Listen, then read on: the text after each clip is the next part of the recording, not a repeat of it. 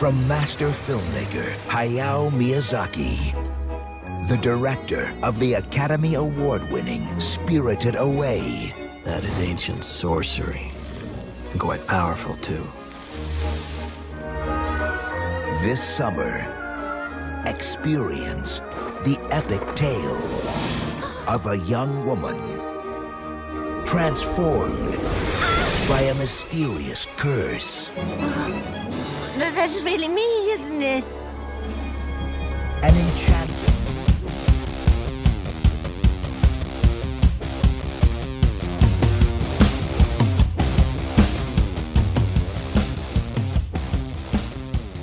Hello! Welcome to Me and My Dad Watch Anime. My name is Drew, and I'm here with my dad, David. Hello. And to start this episode, we wanted to introduce uh, a pretty new, I don't know if I want to say category, but it's definitely uh, an element that will play into the rest of the podcast. Dad, why don't you explain where I'm coming from here? Well, our last episode, we uh, had a little wine, and uh, we figured we're going to uh, feature a different wine in each of our episodes. Not that this is being a sponsored wine or anything, it's just our wine of choice for this particular episode. And uh, today's l- brain lubricant is Josh Cellars Bourbon Barrel Age Cabernet Sauvignon 2018. Is there anything else you're under the influence of? Any No. sort of substances, No. I am completely uh, lucid at this point. Um, Must be nice. Hopefully, I won't be as lucid by the end, or that I'm, you know, fully lubricated. Yeah. That's the that's Everyone hopes to be fully lubricated after Yes. a podcast. Oh yes. okay. Well, um, let's just jump right into it now that we got a lube joke out of the way in the first, I want to say, minute. Uh, we're doing Howl's Moving Castle. Yes. It is one that, for me, has always been one of my favorites. It's been kind of definitely eye opening the second time around, or not necessarily the second time around, but the more times I just see it, I, I have a, def, a different perspective on it. Why don't you give us a little bit of information about the movie, just to put it into proper context about, you know, where it's coming from, what kind of money it made? Yeah. Well, I mean, it's the the follow up to Spirited Away. Uh, Miyazaki is uh, pretty well known at this point, and um, Disney money. Disney money. Big Disney money. Yeah, Disney's involved, so it um, grossed 236 million worldwide, and was also nominated for Best Animated Feature in 2005, and end up losing to Wallace and Gromit: The Curse of the Were Rabbit, which seemed like that was like they got robbed, but I don't it has know. like a 95 on Rotten Tomatoes. The Were Rabbit, I don't remember seeing it, but it's apparently critically acclaimed. right. In contrast to Howl's, which is a little bit more divisive. Yeah, I do remember it getting a, a lot of accolades, but I mean, I I never watched it. I for some reason it just didn't appeal to me. That stop motion animation. Yeah. I don't know. Have you watched the Wallace and Gromit movies before? Not really. I mean, I have seen them, but it wasn't anything that I interested me. But no, in retrospect now, when I, I sort of watch it, I like yourself, I sort of have a little different idea about. I mean, watching Howl's Moving Castle years ago and then watching it today, story's a little convoluted. A little is uh, a little is an understatement. Yeah. Currently, it has an 87 on Rotten Tomatoes, so it's uh, you know overwhelmingly Yeah. positive. But it's a little low compared to others. I mean, it didn't, uh, you know, get that ninety percent or better. So Which um, is a staple of most of these Miyazaki Yeah. movies. I mean, it's definitely got a little bit more of uh, confusion in uh, the fan base. What did our boy Roger, uh, Roger Ebert, have to say about it? Because Uh, Roger was uh, not as uh, not too much of a fan of this one. He only gave it two and a half out of four stars. Called it a disappointment compared to other Miyazaki recent movies. So and I think that's going to get right into the Letterboxd worst reviews. And I had some trouble finding some particularly good ones. I was scouring the website is uh, page after page, essentially. I've read hundreds of reviews, and these were the best I came up with. Uh, for a half star by Liam on April 24, 2020. My friend's dad does the Swedish voice of Haru, or excuse me, Howl. He spelled it Haru in the review. and I hate it. I fucking hate it. This used to be my favorite movie, and now it's all fucking ruined. Fuck this shit. I don't know what this dude has against this dad. Why he's uh, so offended by it, but I'm sorry, Liam. That's tough. What's up with the Swedish voice, though? Ah, who knows? I mean, unless he did some sort of you know debaucherous take on it, I really can't imagine he, he messed it up that bad. Uh, on July 24th, uh, user Eli gave the movie two stars. I really wanted to like this, but just didn't. Uh, frowny face emoji. I, I, it's a visual, you know, th- that's a visual thing. I need to explain it. Uh, Christian Bake really, yeah, I didn't spell Bale right. Christian Bake really transformed himself for this role, though. He's such a committed actor. He became a bird for this film. And that's something that not a lot of people get to talk about with uh, Christian Bale's oeuvre is the fact that he, all the time coming to the studio, he wore a bird suit. It was really distracting for a lot of the other actors. Um, let's just keep rolling on, try to get Whoa, the. whoa, whoa, whoa, that? Don't worry about it. that's in the where you paying attention. okay. Uh, so another half star for bonkers reviews. Miss me with that weeb shit, and I'm kind of cool with that. Two stars for Donnie Buckingham. This is more of a, a real sort of review that I kind of glommed onto, just because I f- feel similarly. I'm not mad. Howl's Moving Castle. I'm just disappointed. After a fairly strong first half, this movie devolves into complete, meaningless nonsense in the second half. Very pretty nonsense, I stress. Miyazaki is incapable of making a bad looking film. He's also known for writing his plots as he animates, and nowhere is that more apparent than in this beautiful mess. I want so desperately to love Howl, but the thought of the last hour of this film just gives me a headache. Then it's followed up by. Uh, I think that one's on point. I, I also think that's uh, a pretty fair sort of rating, and we'll we'll, we'll because I think this sort of brings to the, the surface Miyazaki's, you know, weaknesses. well noted for just you know making the plot up as he goes along. Yeah. because this one is sort of all over the place. Yeah, I I mean, just watching it and seeing all the different things that are going on, I, I don't really see how you can understand why certain things are happening unless I guess you read the book. But from what I've read, and I've not read the actual book, who who was the author that? it was Diana Wynne Jones, Right. and I guess we can hop right into Lost in Translation because a lot of these reviews that I have left are more in the same. I did just want to read one more. Uh, Billy Crystal's great, and the dog is cute, and a kid pretending to be a grown up is always funny. But Howl's a creep, and in the last third of this, it becomes almost completely incomprehensible, and it's just boring. Thank you very much, Aiden, for that one star at September 21st, 2020. so, aside from, I mean, just general sort of missing plot points, did you learn anything else about the book that was, you know, a large contrast with the movie, or what was the your findings on that? Um, well, I guess Miyazaki basically changed pretty much the whole plot. Of, I mean, as far as what the book was trying to get across, I guess it was some kind of um, more about classes and Gender roles, right? yes, exactly. And uh, he turned it into this anti-war movie.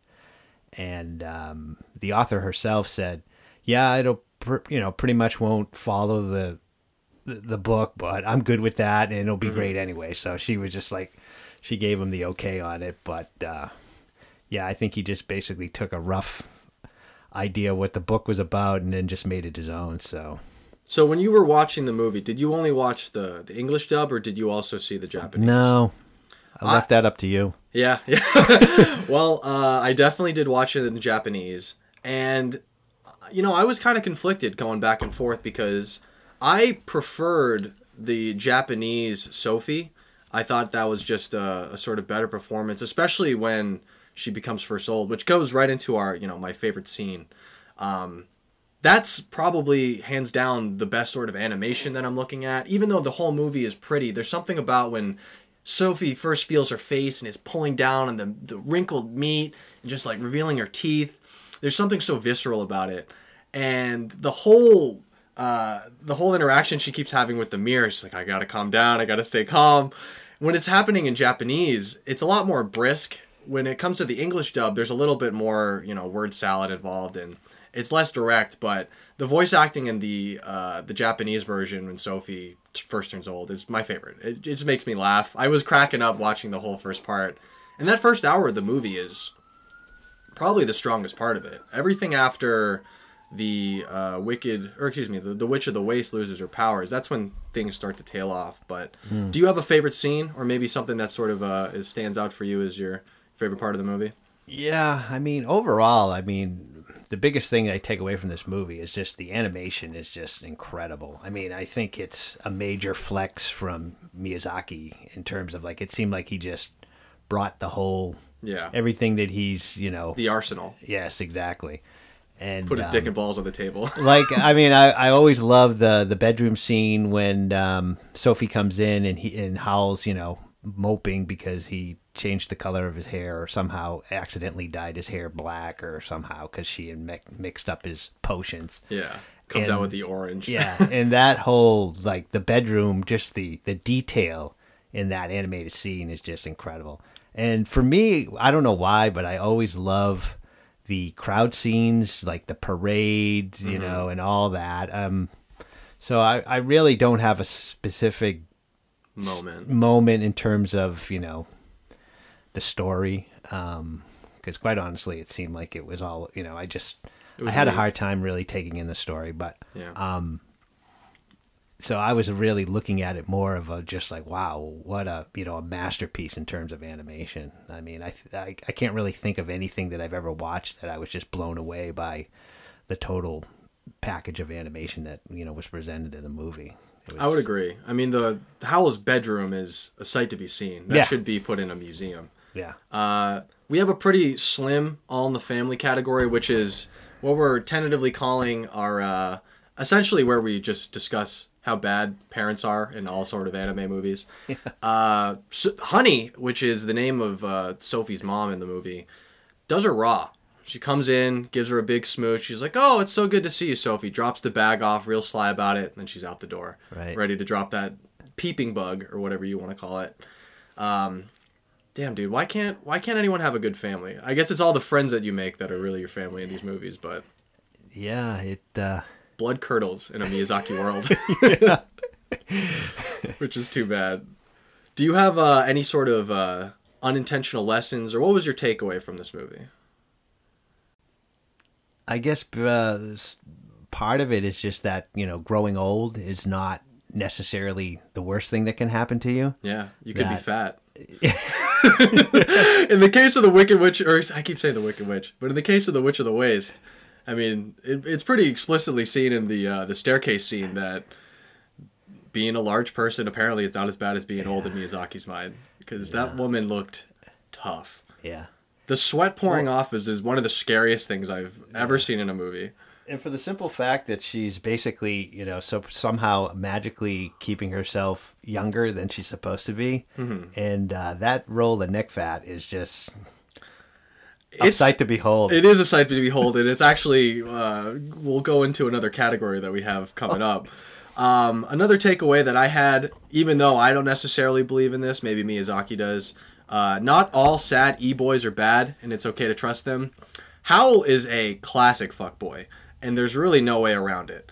I know in the novel he's apparently much more of a womanizer, oh yeah, he's a player. yeah, he he's sleeping around. I don't know what kind of STD test they're having. Uh, maybe he can just cure it with magic. Sounds like you know he had a. Uh, I mean, he had a thing with the Witch of the Waste, right? And then you know, I think she was got a little old, and he just pretty much kicked her to the curb. I mean, he, he had to know she was already old before. I mean, I don't know what he was kind of getting into that relationship with. If that was the case, there is a sort of uh, difference in the the Japanese telling of what happened between them. I can't remember exactly, but essentially he just said that he thought she was interesting. Yeah. And it was more in the English one. He said he had some sort of Well, isn't Sophie portrayed as sort of being not pretty? Which, she thinks know. she's not pretty. Yeah. for sure. well, even the girls, you know, when Like Letty. not Letty, but isn't the when the mother comes in and, and she says they're gonna go out, Hmm. and then don't don't the girls make some mention like, oh, oh, Howl only goes after pretty girls or something to that effect? I mean, I guess uh, maybe Sophie's a dog. I don't really know. I I don't think that, but maybe this. No, I mean she's not, you know, you know, animated in a way that would, you know, indicate that she was somehow. Sure, she's not a big titty anime babe, and that's that's where this movie really sort of falls through. Uh, one of my last sort of uh, you know unintentional takeaways: it's okay to have hots for grandma. just because there's a little bit of an age difference. Howl is getting in with these older women. Yeah. You got to wonder if, you know, Suliman has all these weird blonde bob children around. At what point does she start saying, "Hey, come rub my feet a little bit. come uh come fill up my wine glass a little bit more. I'm feeling a little down." It's a lot of sort of questioning like uh questionable relationships in this movie. Uh so now we're getting into the real sort of meat of the podcast and we're we're back we're back with our couple of games here. Uh, we're gonna start out with three lies and a truth, and I'm just gonna read these out one by one, and you're gonna have to decide which one is fake and which ones are the lies. So the first entry here, after completion of the film, Lauren Bacall, voice of Witch of the Waste, famously asked Miyazaki at a subtitled screening if he was married. The two would subsequently go on to date, and she would even go on to voice Toki in the movie Ponyo, which is one of her last feature length films for her death in 2012. And the next one is In 2004, a sticker collecting advertising campaign was held in promotion of the film by the Japanese convenience store chain Lawson, with a special Heen the Dog mug as a grand prize. Studio Ghibli would continue to partner with Lawson on subsequent releases due to the success of the partnership. The third entry is While author Diana Wynne Jones was originally quoted as being a fan of the film after a private London screening with the director, she has since opened up about her experience and feelings towards the film in a 2014 interview with Publishers Weekly. There, she stated Miyazaki's plotting on the film was quote unquote erratic and didn't feel like the ending did the story proper justice. As for our final in, uh, installment in this category, According to Miyazaki's testimony and early storyboards, Howl's castle is actually made of paper mache. Inside the castle, there are only the living room, Howl's room, Markl's room, the bathroom, and the toilet. Its huge appearance is mostly for show. It's a big front, and the cannons don't actually work at all. Everything is there so that people will run away at the sight of it. To express this feature, director Hayao Miyazaki decided to reduce the noise of the castle when it moves, making it nearly soundless. So, looking over these four entries, which one do you think is the lie and which one do you think is the truth? Hmm. These all look. Um, I think the uh, the Lauren Bacall. Uh, I I don't see them uh, dating. Shack it up. Yeah, So you think that's the fake? yeah, I do. Okay. And that eliminates one. You still got to pick which one is the truth one. Oh, there's three lies and a truth. Yeah, that's the category. We're not just kind of. I thought you had three truths and a lie. No. okay, no, I. Half of these are made The up. The wine's already hit me. I'm sorry. It's fine. Um, All right, two thousand sticker. I think the Diane Wynn one is also a lie because I think she uh, she basically gave him uh, the okay. I don't know if that he she'd go back on that. Okay. We're Um, down two. You're close. House Castle made of paper mache. Uh, no, that's that's false. Okay. Okay. Interestingly enough, since you have sort of eliminated these one by one, the sticker collecting one is the true one. Oh, wow. Um, but the paper mache comment is one of those weird things that I kept coming upon in research for this movie, where in the interesting like top ten facts, people kept putting this fucking detail where they're like, yeah, the castle's made of paper mache. While it is quite silent when it moves around, I don't have any sort of confirmation. There's no evidence to say that it's made of paper mache, but it kept showing up, and I just wanted to include it because I think it's bullshit. Obviously, uh, I don't think uh, paper mache uh, birds' feet are going to be able to hold up a castle. And uh, Yeah. of course, it's a magical castle, but uh, still, Well, it all comes crashing down too. It's Come not like crumpled paper or everything. Yeah. Like it's not a you know, no, it's not breaking apart in the same way. very strange. All right, game number two. Were you paying attention? So the first question is: When Sophie visits Howl in his room after his botched dye job, there are two stuffed animals on the bed. One is a pink and purple striped hippo type animal. What is the other? Is it A, a cow, B, a frog, C, a pig, or D, a peacock? Uh, seeing that Miyazaki had the uh, a thing for frogs in Spirited Away, I'm going to just go with the frog. It would be false on that one. It is a cow. It's sitting right next to it. All right, question number two. When Sophie and Markl visit the market in Port Haven, what is the only item they buy? Is it A, cabbages, B, fish, C, potatoes, or D, onions? I think it was potatoes. That is correct. So we are uh, one for two. What is the name of Sophie's hat shop? Is it Cessary's Caps, Hatter Hats, Letty's Lids, or Pendragon's Pillbox and Panamas? Hatter hats. Hatter Hats is correct. We are two for three. What is the name of the body of water Sophie, Markl, and Turniphead hang their laundry? Is it A. Star Lake, B. Honey Pond, C. Leech Lake, or D. Comet River? I'm just guessing. I'm going to say Star Lake. That is correct. We are three Wow. for four. Strong. Were you paying attention so far? what are the two colors on Sophie's home country's flag? Is it red and white, blue and orange, pink and yellow, or green and purple? Uh, blue and orange. Incorrect. It What? pink and yellow is their home country's flag. Yes, they're always waving it coming off the uh, the Hmm. harbor. for some reason I felt like I, in that opening scene when they're, you know, in those airships and they're, Mm-hmm. I could have sworn it was blue and orange. Hey, I mean, you're doing well so far. You know, you have a positive shooting Yeah. percentage, so they were they're not going to take you off the court yet. All right. In the English dub, what does Sophie say to Turnip Head before she goes inside of Howl's castle? Is it A, may, may you find happiness? B, take care, Turnip Head. C, don't tip yourself over again, okay?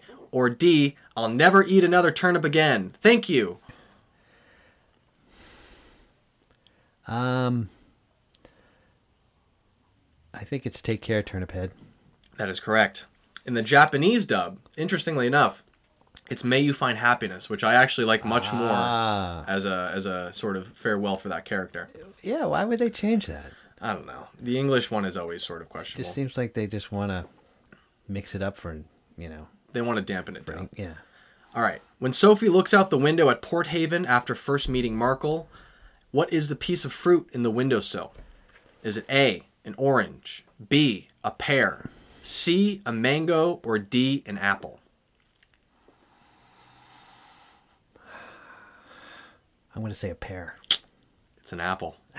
Red apple sitting on the windowsill. All right. All right, we have one more question and then a bonus question that might be might be difficult. Uh, when Sophie is cleaning the castle, how many baby mice are following its mother as they flee her broom? And this includes the one that is on the mother rat's back. Is it A five, B six, C four, or D seven? Total guess five. Close. Is five following and then one on the ah. back, so it was six. Six mice. This next one I don't expect you to get, but it is one that I had to do because I'm playing the game. All right, bonus question. How many sheep are at the very beginning of the movie? Is it A, 59, B, 32, C, 47, or D, 63? I'm going to go with the lower number. That seems like a lot. Uh, too many animations there. Think go with 32? 32, yeah. It's incorrect. It was 59 sheep. Oh, jeez. Yeah. I I will actually tell you exactly how I counted that out. I had taken a hit of a homemade gravity bong and I was sitting three inches away from my television counting it out for 30 minutes. Because I kept counting it and I was just like, all right, I don't have the right sort of state of mind to keep getting this because I f- kept forgetting. You know, I might have to uh, check you on that. It doesn't sound like you might have been in the right state of mind. You Hey. might have had double vision or some kind of, you know. I don't know if weed is going to do that, but at that point, really anything could have happened. So I'm not going to really hold it against you for questioning me. Uh, our next category, we're heading right into one of my favorites. It's Put 'em on the Rushmore. This is where we try to, I guess, put Howl's Moving Castle into a broader sort of perspective.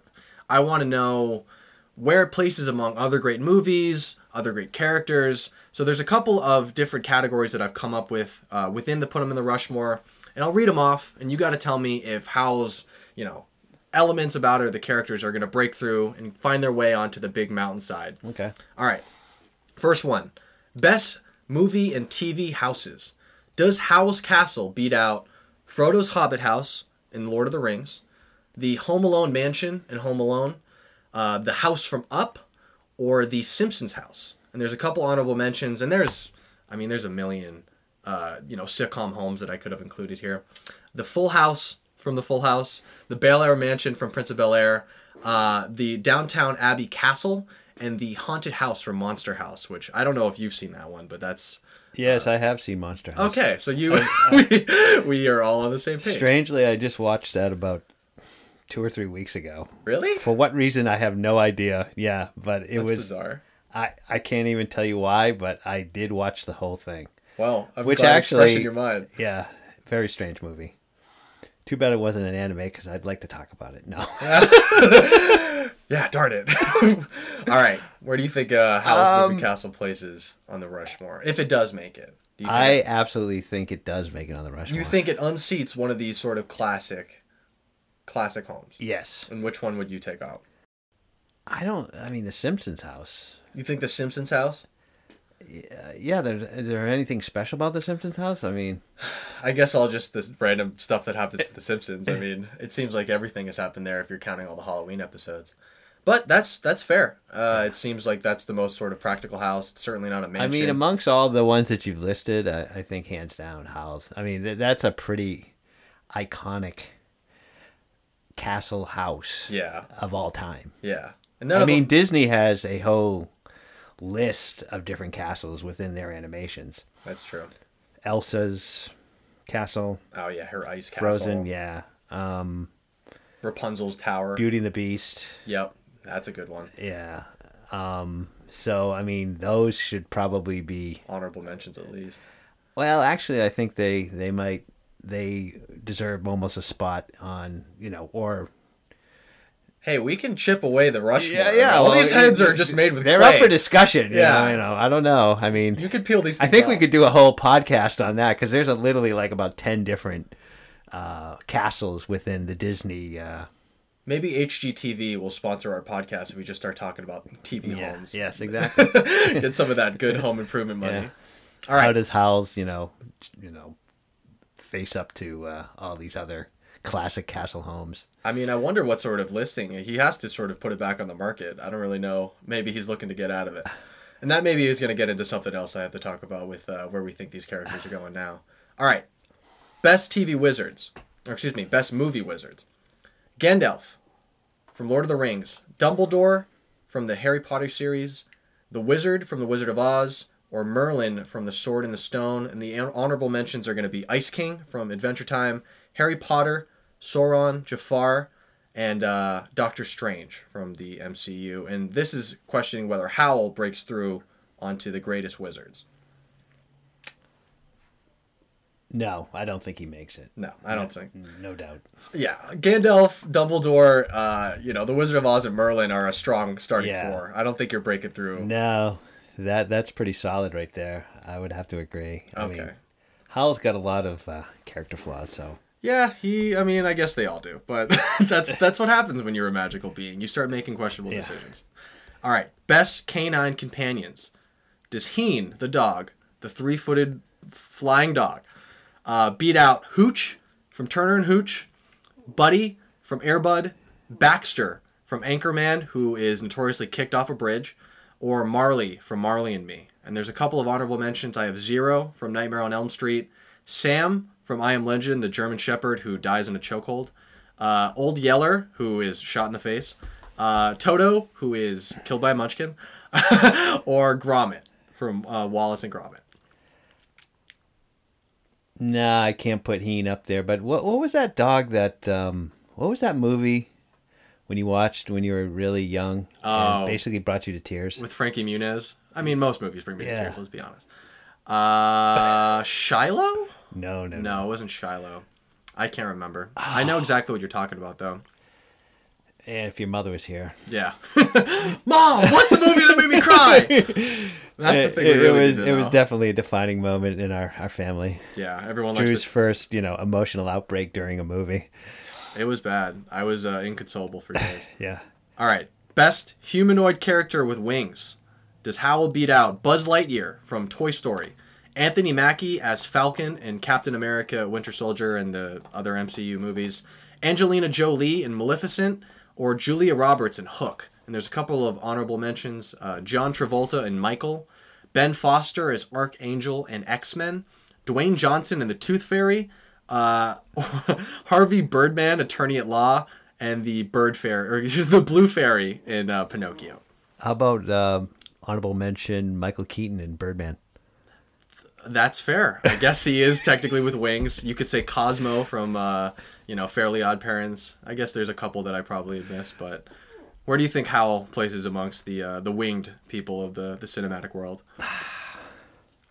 Again, I, I just I can't put him up there. Sweet. I mean Buzz, that's Cla- yeah. classic. Yeah, yeah, he's center stage right there.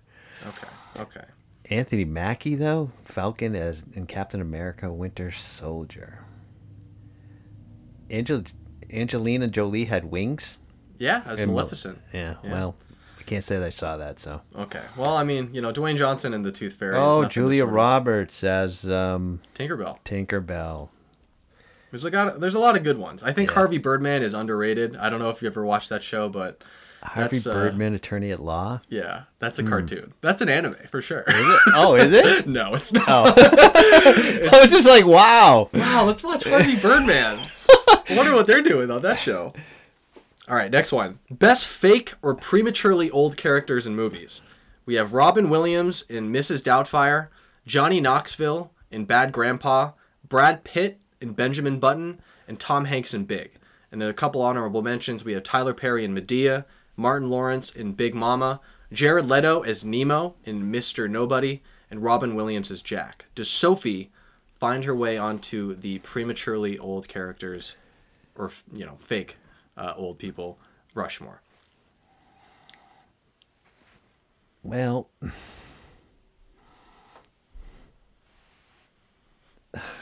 nah, I can't. I can't put it there. That's fair. Yeah. Miss Doubtfire is unimpeachable. No, I don't think you can take uh, Robin Williams off any sort of scene. No. Johnny Knoxville is uh, Hanks and Big, I think, is. Uh, I don't know. That's a pretty classic movie. that is pretty classic. I only put Johnny Knoxville in Bad Grandpa because I just think that's a funny role. it's really not even a good movie. All right, uh, we have one last of the Rushmore, and this is probably my favorite. Worst cinematic necks. Does the Witch of the Waste, with her almost scarf of a neck, beat out E.T. from Extraterrestrial, Freddy Krueger from Nightmare on Elm Street, Fat Bastard at the end when he says it looks like a vagina in Goldmember, or uh, Jabba the Hutt from Star Wars? Yeah. I gotta say, she's gonna. She's making a bid. It's a push, Yeah. but is she worse than E.T., Freddy Krueger, Fat Bastard, or Well, Jabba the Hutt? Yeah, I think she's worse than ET. I mean, ET Wow. just had you know that pencil neck. It but- wasn't even a pencil neck; it was like an accordion. Like Yeah. it was all gross and yeah, wrinkly. Yeah. E.T.'s not a looker. Freddy Krueger. I don't think his neck was. Uh, It still had that those weird. yeah, like- they did, but I mean, it was more his face and his, you know, Yeah, His that bastard. That that uh, that that's a classic. Yeah, for sure. I mean, I feel like Fat Bastard has to be on most of these categories. yeah. Every time Considering I... am a big fan of Fat Bastard, I mean, Yeah, yeah. I got a hard time pulling him off. Austin Powers has been. And Jabba the Hutt, yeah, he's definitely. Come on. Yeah. I mean, I think he is all neck. Actually, He might just just might be- be a small head on on top of a like Just a big slithering neck. yeah. it It's was huge. possible. There's a lot of sort of species and stuff. Whatever. If you want to call that Nick, I don't even know what you want to call the bottom half of him, but you I know, think we- he's like a slug. I think that's probably the best way to put it. so she, you think she is getting on the Rushmore, kicking out ET? absolutely. If if that's if that's the spot Upset that you- alert! What's that? Upset alert! That's an Oh, really? upset. Yeah. ET is all time. Yeah, I I never look at ET and and you know and judged him by his neck. So I mean, the the Witch of the Waste. I mean, that's a prominent feature of her. Yeah, I guess that is, if not the most prominent feature. I mean, uh, as soon as you look at it, you can't you can't stop staring. Yeah, yeah. You got to wonder what's essentially going to happen to her now that she's old. At least, at least her neck isn't as bad, but this kind of goes right into Well. I think she's basically going to sit back, drink scotch, and smoke cigars, as far as I can tell. you know, most people that age should probably just do the same. Yeah. So where do you see these characters going forward? You know, do you see Sophie and Howl working out? Do you see them kind of reopening that flower shop? No, you- well, this is. I think Howl's got a lot of personal problems, man. Yeah. he's heart, you know, very narcissistic. Mm-hmm. I mean, there's a point in the movie when his hair is changed and he goes, "I can't go on living being ugly," and uh, it's pathetic. And um, I mean, I think basically, horses. I say that, uh, you know, enough to enough to defend Howl. So you know, don't tread lightly, sir. oh really? no, no. Yeah. As a person who's losing their hair at 25, I don't me think I can here. really. So I think Howl basically um, gets a bad uh, dye job, loses all his hair, Mm-hmm. goes into major depression, disappears. Sophie decides to uh, put the castle up as an Airbnb. Ooh, that's a good idea. that would make some money. Oh yeah! Oh, I mean, come on, man! You just you know can dial it up. He might. She might. I mean, I don't know how she can move it around. I guess it took. Uh, People can come to her. Let's be honest. yeah. She doesn't need to go to anybody. and uh, you know i think she expands her hat uh, business and uh, basically rakes in the money uh, uh, you know at the airbnb yeah, she profits off I mean, of uh, Howl's failure. yeah i mean you know that's going to be for you know socialites and you know big spenders Okay. I like that. I like that a lot. I think the Airbnb thing is smart. As to where maybe Howl's going, I think I've pinned it down. I had alluded to him being a fuckboy. That's sort of a thing that's not really arguable. yeah Um, I see their breakup being a little bit more of a physical problem. Because either one, A, Sophie hasn't fully broken her spell and she just sort of fluctuates from, you know, old to young and never really gets it back in control. And he, maybe he gets a little shallow.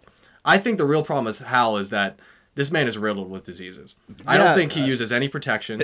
I think he's probably maybe curing himself, but the girls he just leaves in his wake are, you know, they're corpses after he's done with them.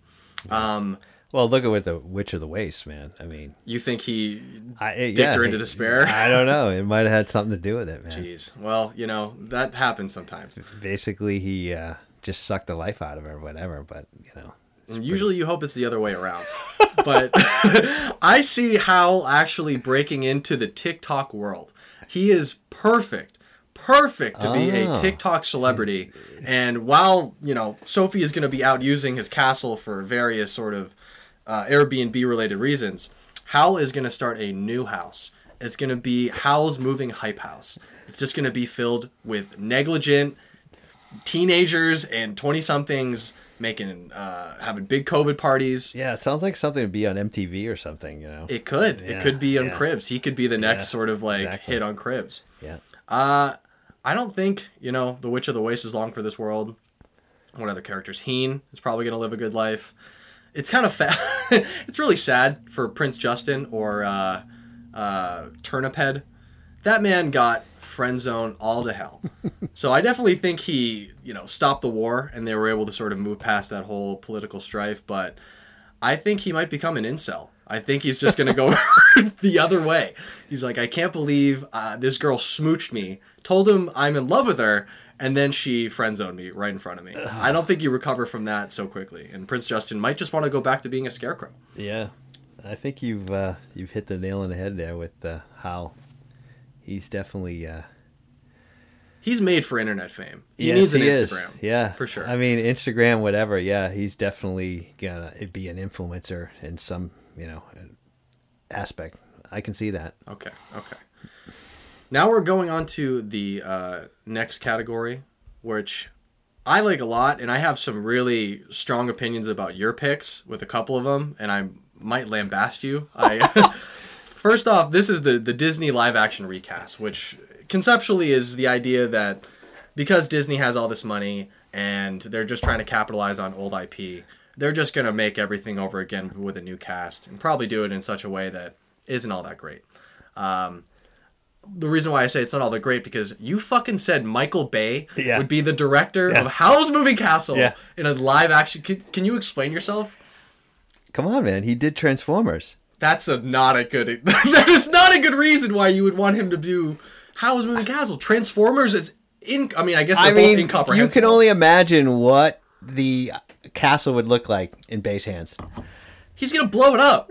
Yeah. That's all he's gonna do. Well, the thing is, it, it's going to be a shitty. You know, the plot's going to be crappy. Just like you know, how's You know, it, the difference This is like plots. a custom made for him, man. He would just turn this into a spectacle. That is the hottest of takes I've ever heard. If you, I can't believe you even mentioned Michael I Bay don't and know. Miyazaki's breath. I think dude. he. Well, no, it would be an insult to Miyazaki, but I mean, As it seems Disney like it would be something that Michael Bay would want to, you know, pick up and that Disney might, you know, get on board with. I Brad Bird. Brad Bird or George Miller were my two picks. Brad Bird had done The Incredibles. He had done a couple other Pixar movies, and George Miller was responsible for the Mad Max movies. I think Brad Bird. I mean, he's a Oscar winner. Um, I think he has a little bit uh, of a better idea how to adapt. So you're looking at it from story perspective, like that they would, you know, I'm thinking about what kind of tools these guys are working with that might be able to make a good product because I know both are dealing with a lot of certain different color palettes. Brad Bird has all the Pixar movies, which all have a very sort of specific coloring into them, and George Miller with his recent work on Mad Max for uh, Fury Road. but none of these guys are uh, experienced with CGI. Mad Max, is What? that Yeah, there's plenty of CGI in that movie. is that George Miller? Is he the original Mad Max or Yeah, yeah. Original Mad Max and Fury Road. You know what else he did? Happy Feet, which is all CGI. Ah. And there's nothing that tells me more about uh, you know a filmmaker's real skill levels Well, when they yeah. make penguins dance around. Yeah. All right, you have Chris Rock as Calcifer, which I actually like. I think that's a pretty good pick. Yeah. Um, did you want to elaborate on that at all, or should I just go right? No, I just think he'd be funny. Yeah. I mean, Billy Crystal, I think, for me, actually, was probably the most, you know, the most endearing character in the, uh, in Howl's Moving Castle. I actually liked the Billy Crystal Calcifer more than the Japanese Calcifer. Not just because of, I mean, me being able to understand Billy Crystal, but I just like the performance more. I thought it was definitely more Yeah. um, endearing. Yeah. I picked Seth Rogen as my Calcifer, uh, just because I like the idea of Calcifer eating a piece of wood and just doing that Seth Rogen laugh, like oh. Yeah. I think that would no, I can good. see, I can see Seth. I the next one you have coming up, I think is also egregious. this thin lip motherfucker, Tom Holland as Howl. That's that's that's not good. Yeah. well, I mean, he's just, uh, you know, he sort of fits the, uh, the age bracket. He's, uh, Spider-Man. I don't know. I, I, mean, don't know. He, he can fly, you know what I mean? He's got a little, you know, I mean, I and- think the and- physical features, Tom Holland just is like too British and not. It's not. Yeah, but they they can you know they can make them however they want. You know what I'm saying? All right, all right. I had Timothée Chalamet, which I think is the number one pick for this. Well, this- I would I would agree. I, I like that pick also. okay, okay. You give him a little blonde Yeah. dye job at the beginning. Go back. I mean, I was just trying to find somebody that was you know comparable. yeah. Okay. I mean, definitely Chalamet is uh, is that a Shyamalan Ding Dong, yeah. yeah Ding Dong yeah You had uh, Elle Fanning Yeah. as your Sophie. yeah I like that. I like that pick. Um, I had Daisy Ridley, who was the uh, obviously Rey in the the Star Wars movies. I think she was probably a little too pretty uh, to play the Sophie character. Elle Fanning is also, I guess, a very pretty girl. Did you have anyone in mind for the old Sophie? no I didn't even uh, contemplate that. I had chose uh, Maggie Smith, who is um, Professor McGonagall in the Harry Potter movies. She also was in Downton Abbey. Um, I don't really know anything else about uh, Maggie Smith's CV. This, the, oh my god, the next one is really, really the one that I wanted to call you out for. The Witch of the Waste. You have Rebel Wilson. Please explain yourself. I don't know. She just I mean when I when I looked at that I I think she's just like you know. I want to call her out for a weight, but I mean, I think she has. She doesn't have the stature that maybe the uh, the witch, witch of the waste has, which is I. I mean, I picked two big, tall women. I picked either Christina Hendricks, who is the um, you know one of the main characters in Mad Mad Men, uh, and Gwendoline Yeah. Christie, who is like six two. see now I can't see Christina Hendricks. No? No. she still has the red hair. You throw like a, uh some prosthetic neck on her. That I feel like that would be not May, bad. well, maybe. Yeah, I think she could fill it out. I think she just needs like a some sort of prosthetic to kind of get Definitely not there. Angela Lansbury. No way. As the old one? no. Oh, as the old one. Uh, yeah, I'm Oh, picking okay. the old actress as well, not She's current? Angela. Jeez. Yeah, she's 94. Oh my gosh. Yeah. which I thought was perfect. I think Angela, Angela Lansbury could step right in and be the old witch of the waste, huffing, huffing cigars, causing mischief. Tell me about. Well, your, that would be a big comeback for her. I mean, you're getting work in your 90s. You could really sort of uh, do whatever you want. Tell me about your your Markl pick because I don't really know about too Um, much about this actor. Oh, jeez. He's Asian, obviously, and uh, Ian Chen. What was he in? was it man. like I can't remember. I was just going through. was it fresh off the boat? Maybe we could check. We'll have to look it up. Mm-hmm. Pausing. Oh, jeez. Yeah, yeah, fresh off the boat. Fresh off the boat. Hmm. So that's not a bad pick. I mean, come on. Yeah, we have some cat intrusions here. So that's not a bad pick. Ian Chen seems like a solid Markl. I had either Jacob Tremblay or uh, Iain Armitage, who is young Sheldon. Both are just sort of in that eight to twelve age range. I think Yeah, I almost picked him, young Ah. Sheldon. Really? Yeah. he looks. I mean, he looks Markl esque. He is Yeah. not really necessarily the same hair color, but uh, I felt I felt like it wouldn't be bad. Next, we have Suliman, and there's two viable options that you've picked, and then the other two, I would. I mean, Toni Colletti is the female Nicolas Cage, so I don't know if I could see her as uh, yeah. Suliman. I don't know. I, I just rattled off a bunch of them, but Jennifer Lawrence uh, might be a little too young in my mind. yeah, I think she's yeah. I I I I almost went with Nicole Kidman, but I feel like she sort of played that role before. Cate Blanchett is someone who actually came up on both of our uh, picks, and I think that's the number one pick. I think Cate Blanchett is perfect for Suliman because Yeah. they even kind of look alike. They're Right. the clean, sort of smooth skin. You give her a dye job to get make it gray. Robin Wright is also another one that I thought would be uh, good for that role. Um, needs to grow her hair out a little bit, but she's right in that age range. I don't know. I do I do like the Cate Blanchett. Okay, I think Jennifer Lawrence is a stretch. Yeah. maybe in like ten years, A little bit too bit- Although I mean, she seemed like she was sort of portrayed as Suliman has old, like gray hair. is she gray? Yeah. yeah, she's an older woman. I don't remember. Okay. Uh, Lettie. Um, I don't actually know this actress. It was Kiernan. Yeah, Shipka? Kiernan Shipka. She was Sally Draper in Mad Men. Yeah, you think she? Uh, I mean, she's what blonde. Yeah. Yeah. Yeah. I also just went with this uh, a blonde. Uh, Lili Reinhart, who is Betty Cooper in Riverdale. I think she kind of even looks like Lettie. Yeah. Um, so I think that was a That's a toss up. Whoever's available. Did you have uh, a King of Ingary that you would come up with? Yeah, I was thinking that Donald Trump would make a uh, guest appearance. They ship in the president for uh, a cameo appearance in Yeah. Moving Castle. Okay. He just okay. comes walking in because he only makes like one appearance, doesn't he? Yeah, is he going to be wearing a big mustache too? Yeah, Okay. yeah. I had uh Christopher shit, I don't know how to say his last name. Um Hivju. It's Hivju? H I V J U. He's from Game of Thrones. He was Tormund Giantsbane.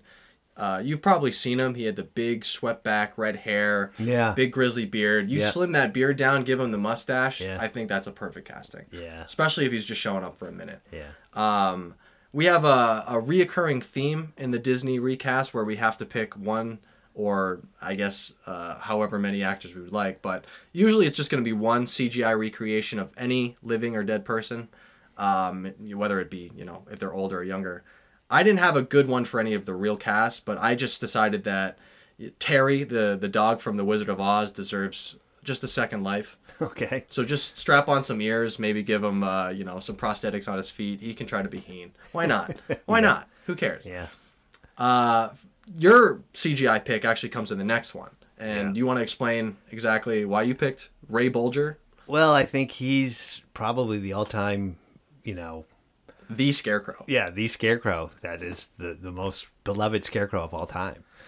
That's fair. I mean, in looking up about, because I was trying to figure out all-time scarecrows, and uh, really, there's not a uh, it's a long list of uh, well-known scarecrows. I mean, and he's just the top of the. You know, everybody knows Ray Bolger as you know the Wizard of Oz Scarecrow. and I would have been considering that for one of the Rushmore things, but I was like, who the fuck is a Scarecrow Yeah. in a movie aside from the Batman one? Yeah, there's the you know the supervillain Scarecrow in the DC comics. You know, the nemesis of Batman. Mm-hmm. Um, other than that, I mean, Tournament just you know he's like probably the next you know biggest scarecrow to appear in a in a featured film. But He makes the Rushmore out of way all the way. yeah, exactly. He's definitely there. I mean, because every other scarecrow is some um, take on a horror movie. Yeah. I mean, obviously, scarecrows are uh, considered evil and uh, pretty much killers. And Which is um, unfortunate because they're helping the Yes. crops. So you know anybody that can at least uh, bring you know some kindness to the scarecrow. So when Turnip Head turns into Prince, Prince Justin, it's going to be Ray Bolger. That's Yeah. what you imagine? Okay. I mean, it's sort of hard. I mean, because I'm just I don't know how you would even CGI CGI recreate that particular character because it's basically a true scarecrow on a pole. But I'm thinking his face would be somehow the the likeness of Ray Bolger would be in the face of the uh, the turnip. of Turnip Head. Yeah. Okay. I had put a little more thought into the the human version of that character when he actually finally turns at the end. Oh yeah. And I had either picked Harry Styles with a blonde dye job or Cole Sprouse from The Suite Life of Zack and Cody in Riverdale.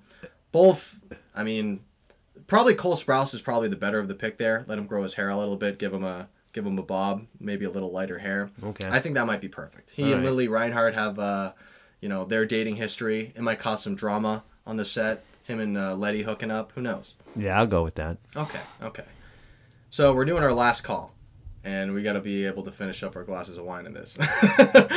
but do you have any sort of final questions for the director? Maybe about these plot elements that are unsolved, or like what's something that's really sort of Actually, making you mad? Too many. I mean, in terms of in watching the movie, um, I don't understand why Sophie keeps going back and forth from being old to being young. I mean, she's turned old, and in a number of scenes, she's back to being young. Yeah, I had done like when she's sleeping, she's young. Mm-hmm. All of a sudden, he looks at her and she's young. with her dark hair too. It's Yeah. with the regular sort of hair color. I know one of them was a dream when she goes through that tunnel to go uh, look at Howl. In that one instance, she's she's dreaming. I don't really have a good answer. People have speculated that once the wicked, uh, I keep saying that, once the Witch of the Waste had lost her powers, the strength of the spell started to wane, and so Sophie's sort of own emotionality was coming into it and maybe causing the spell to flux. And maybe by the end of the movie, the reason why she's just back to normal but still has that hair is that the spell has just essentially lost all its juice, and it's there's still some sort of um, residual magic in that sense, but. I don't really know. I really wish there was some sort of answer because that was an interesting part of the movie that I I also didn't really understand. I didn't get the whole time travel uh Deus Ex uh, De- de- Deus Ex Deus Ex Machina? Machina? Is that how you Yeah. say that? I can never remember. But yeah, that the the door to the time travel scene is inexplicable to me. I don't really get why they copped out in the last 30 minutes because I don't know how the book ends. I don't know if there's something like that, but it just seems like it's too neat of a of an ending. It all comes and ties itself in a bow. I do like the fact that Sophie's like the really the only time there's a kiss in a movie in this movie is when she kisses Turnip Head. And he's not even the main, you know, love interest. Yeah. And that's sort of just kind of throwing But the thing of it is, is he supposedly had a thing for Sophie also. Oh, he was in love with her. Yeah. That was apparently the thing. And why was he turned into Turnip Head? the the speculation around that is that it was Suliman. Suliman had a I mean, this is, you know, I'm reading fanboard bullshit. But, that's the So- whole thing. I mean, you have to go into these fan boards and, and read it to, to just watch the movie and try to make sense of the well, events that. like, context clues too. Oh. Cuz she, I mean, at the end of it, at the end of the, the guess that's- conversation that she has with Heen, she's like, "All right, well the game is up. Let's get the Ministry of Defense guy and the Prime Minister over here and we're going to call this end uh, this war to an end." Which makes me think that the whole Prince Justin thing was uh, a means to her end of essentially crippling the wizard and witch population of Ingary. So she was just bringing all these people in, sapping their powers, and continuing on with this useless war, which kind of gets into, I don't know, maybe some sort of the war message that Miyazaki was trying to get, uh, get against with the film, but this is all just speculation. Yeah. I mean, I also have some issues with the aircraft some of them just did not look aeronautically uh, Like capable. The flapper? Like Yeah, I mean, I don't know. I don't know if they were flapping or like spinning from the side, but I don't. I don't see how that that works. Yeah, it's not There was- Miyazaki's most aerodynamic design. No. And he has a thing with airships. Obviously, there's a lot of stuff about him and airships. Well, yeah, I, there's some biography stuff. Uh, I know he's a military Yeah. nut in terms of that, um, you know, Yeah. building those Yeah. things. I mean, some of the aircraft look like they could be propelled somehow, but uh, some of them were like, okay, Yeah. that make no sense to me. Orville, The other thing is the whole um, calcifer, and supposedly it's a spell put on him, but it's how basically saves him from dying. As he's a falling star, and if he hits the ground or whatever, they die Yeah, or whatever, yeah, yeah. and he catches them, and then somehow Howl gives him his heart. well, he What- swallows him, He which swallows is apparent. Like, or he puts the, the the the star in his mouth and he swallows it uh, as Sophie is like going down into the time hole, or Hmm. however you want to put it. But that to me is him having some made some sort of deal with Howl, or excuse me, having made some deal with Calcifer that he can't remember. Um, and that's why he's so desperate to figure it out, like how to break the spell. That's uh, I'm not really quite sure, especially since they don't actually. Well, then you know, because then he he basically can't leave. You know, he's basically heating and doing whatever to you know making The house. move. Yeah, and how would he make? Why would he make a deal like that? Like, why would he? Mm-hmm. You know, basically enslave Calcifer to be. his house, Yeah, his house's engine. I, I mean, I don't really, I didn't follow that, but I'm sure if you go on the fan boards, you'll uh, You get a good explanation. Well, I think those are some pretty good questions, and I don't think we'll ever really get to the, Yeah. the bottom of exactly what's going on with this movie, especially since Miyazaki had his own sort of agenda with it. Uh, the final segment of this podcast I added on. It's called Notes and Errata, which is essentially any correction or anything we want to redact from the previous episode. And I don't know if you remember anything, but I know for sure that I was pretty adamant that Finn Wolfhard was over six foot. That's not the case. I uh, I guess Finn Wolfhard is maybe five ten. oh, really? You made it a point to note his height? Well, I, I had made the point that he was very gangly, and I thought it was a funny idea for a six foot something sixteen year old to be uh, playing the the. What is he like? Five five? He's Jacob Tremblay. He's four eight. Yeah, he's just walking around. Um, also, Yubaba. Huge mistake. Huge mistake. I know. I, I really hope I don't get canceled. Yeah. And if it's not me, it's gonna be the any comment about anyone's weight in this movie, um, which is nothing bad. I want to you know explicitly say. Uh, secondary, Yubaba and Zeniba are definitely two different people, but I know I said Zeniba more often than I said Yubaba just because I like the name a little bit more, Yeah. and it just rolls off the tongue. Okay. Uh, is there anything that you want to redact or no, I stand by everything I said. Hell yeah, we're going down with the ship. All right, well, this has been the second episode of Me and My Dad Watch Anime. Thank you so much for listening. And uh, I guess I got to finish my wine now. Yeah. I just want to bring uh, up the uh, today's wine was the uh, Josh Sell. What the heck is it? Josh Cellar? Josh Cellars. And that was last week's wine also, but this one is the bourbon barrel aged, which I enjoy. And uh, the other one was just the Josh Cellars Cabernet. So we have plausible deniability because we were drunk. Now, I mean, at this point, we have to give it a rating. I mean, we haven't. Uh, I think we each wine. Got to put it on the Rushmore. yeah, exactly. I mean, you know, we're going to feature a wine every week. Uh, Got to sort of say, you know, where does this one stand?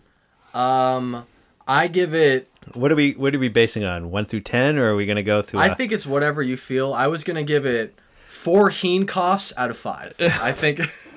four heen coughs. Yeah, when he makes those little noises, like that. Four out of five. Yeah, maybe I shouldn't be coughing at you like that. In I'm actually going to give it five. Um, no face. five. No face. What do you give that? He gave it a five. okay, okay, five Keanu Reeves. Yeah. no faces. That was good. That's perfect. Thank you.